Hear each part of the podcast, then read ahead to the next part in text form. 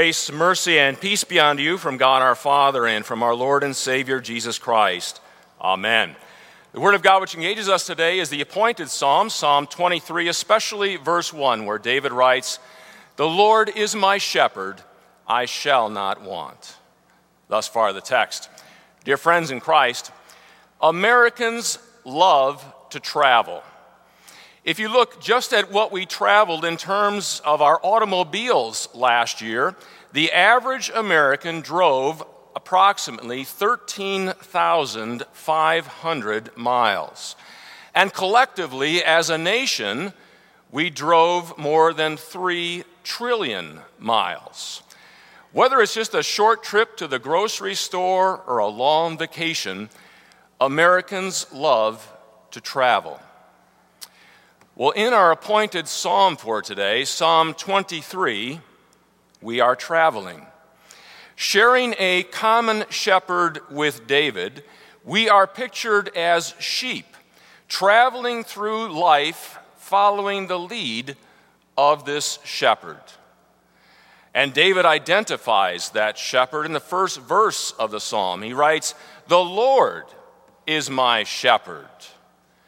This shepherd is none other than the creator and sustainer of all life and of everything that we see around us. Yahweh, as he is called in the Old Testament, the great I am, is the shepherd who is leading us through life in this world. But it wasn't always that way. For our first parents chose to rebel against that same shepherd the one who had given them life, the one who had created and formed them in his very image. And since that first rebellion, all people have been conceived and born as lost and wandering sheep. Isaiah states it very accurately when he writes, All we like sheep have gone astray. Each has turned to his own way. But our good and compassionate shepherd wasn't content to let us merely wander off into eternity without him. And so, before the foundation of the world, he chose us to be sheep in his fold, sheep in his flock. Just as sheep don't choose their shepherd, but the shepherd chooses and gathers and leads the sheep, so our good shepherd, before the beginning of time, chose us. Not because of anything good or noteworthy in us, but strictly because of his grace, his undeserved, unmerited love for us.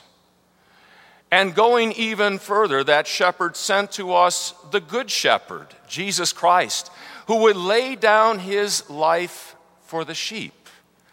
He would die so that we, his sheep, might live. How incredible when you stop and think about it that the sinless, righteous Son of God would voluntarily and willingly lay down his life for sheep who, by our very nature, didn't even want him as our shepherd to begin with. Sheep that love to wander and get lost and get into trouble. Sheep who are always seeing a greener pasture somewhere else. It is for us, those sheep, that he came to lay down his life. Again, Isaiah states it accurately. He, God, laid on him, Jesus Christ, the iniquity of us all.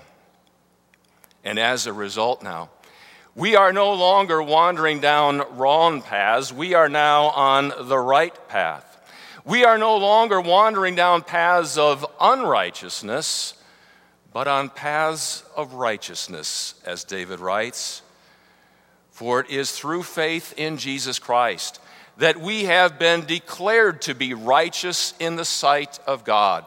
And it is the righteousness of Christ that adorns us now as his people.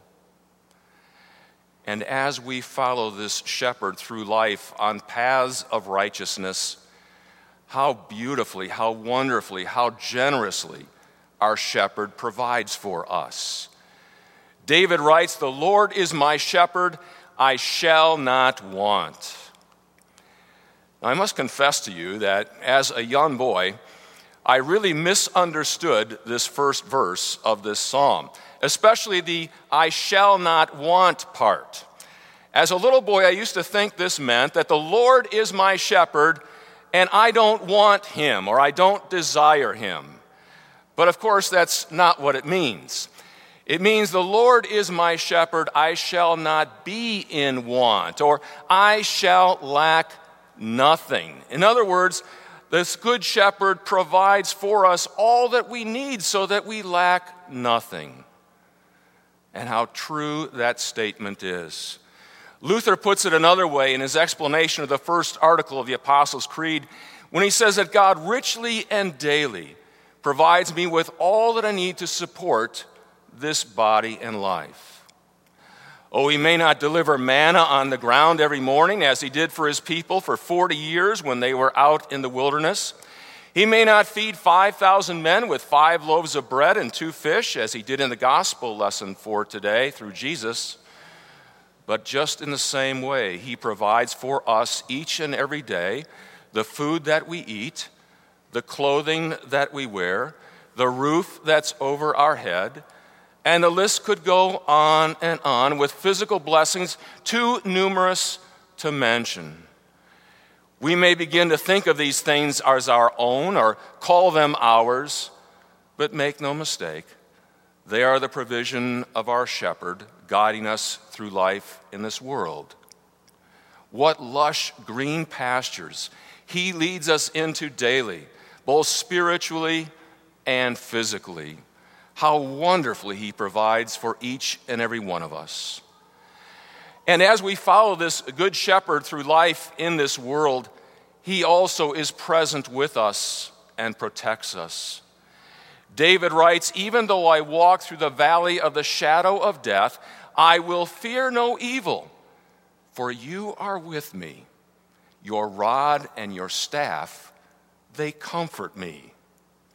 The rod was actually a large club that the shepherd would carry in order to ward off predators, both the four legged kind and the two legged kind.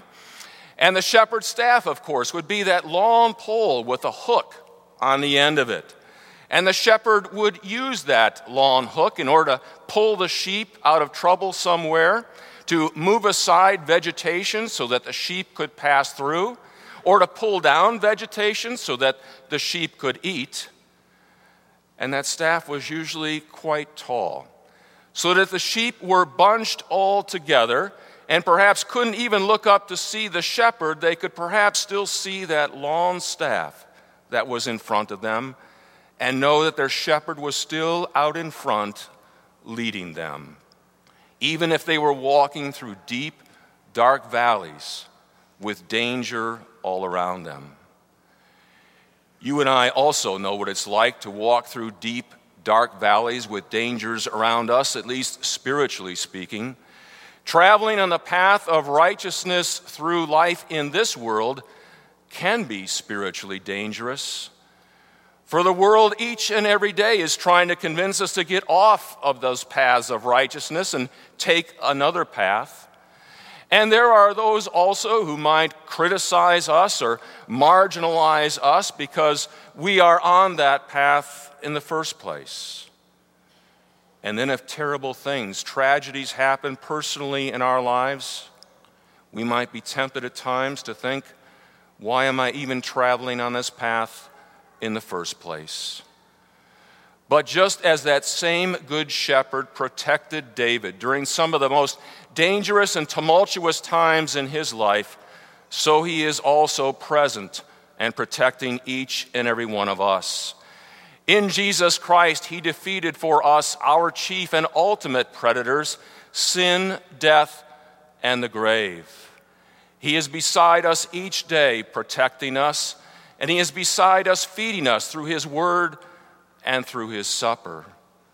How wonderfully He protects and provides for us as we travel with Him through life in this world. And David also lets us know that as we are following this shepherd, there is something that's following us. He says, Surely goodness and mercy will follow me all the days of my life, and I will dwell in the house of the Lord forever. That translation, follow, is actually kind of a weak translation. That word can also be translated to relentlessly pursue or to chase after something. So just think of it. As we're following that shepherd, God's mercy is relentlessly and goodness is relentlessly pursuing us as we travel through life in this world. You are parents probably know what it's like to go on a long trip in the car with your young children. After all the are we there yet questions have ended, when you stop and think about it, your children might know a lot about where you are going, or they might not know a lot about where you are going. They're probably not concerned at all about the gas gauge or detours that you might take. They may not know at all where they're going to eat their next meal or what that next meal is going to be. They may not even know where they're going to sleep that night. But they're not nervous, they're not anxious because they're traveling with you.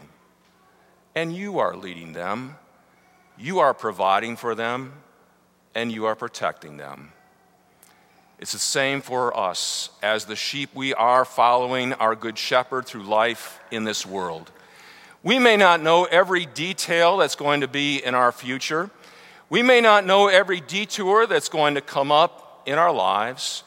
And the road may get bumpy at times. And as life comes to an end, we don't know exactly what it's going to feel like when we die. But just like those children, we know who we are traveling with. We know who is leading us, who is protecting us, who is providing for us, and that is enough. It's a beautiful picture, isn't it? We, the sheep, following our good shepherd through life in this world and the goodness and mercy of God relentlessly pursuing us until we arrive at our final destination, the house of the Lord, David says, where we will live forever. All because the Lord is our shepherd and we are following him. Amen. And now may the peace of God that passes all understanding guard our hearts and our minds in this one true faith unto life everlasting. Amen we stand to sing the hymn of response.